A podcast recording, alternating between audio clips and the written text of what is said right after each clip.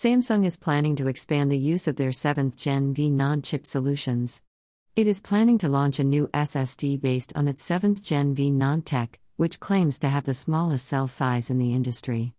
This will help in multitasking huge workloads, such as simultaneous 3D modeling and video editing. Samsung is the largest NAND flash vendor with a 33.5% revenue share in Q1.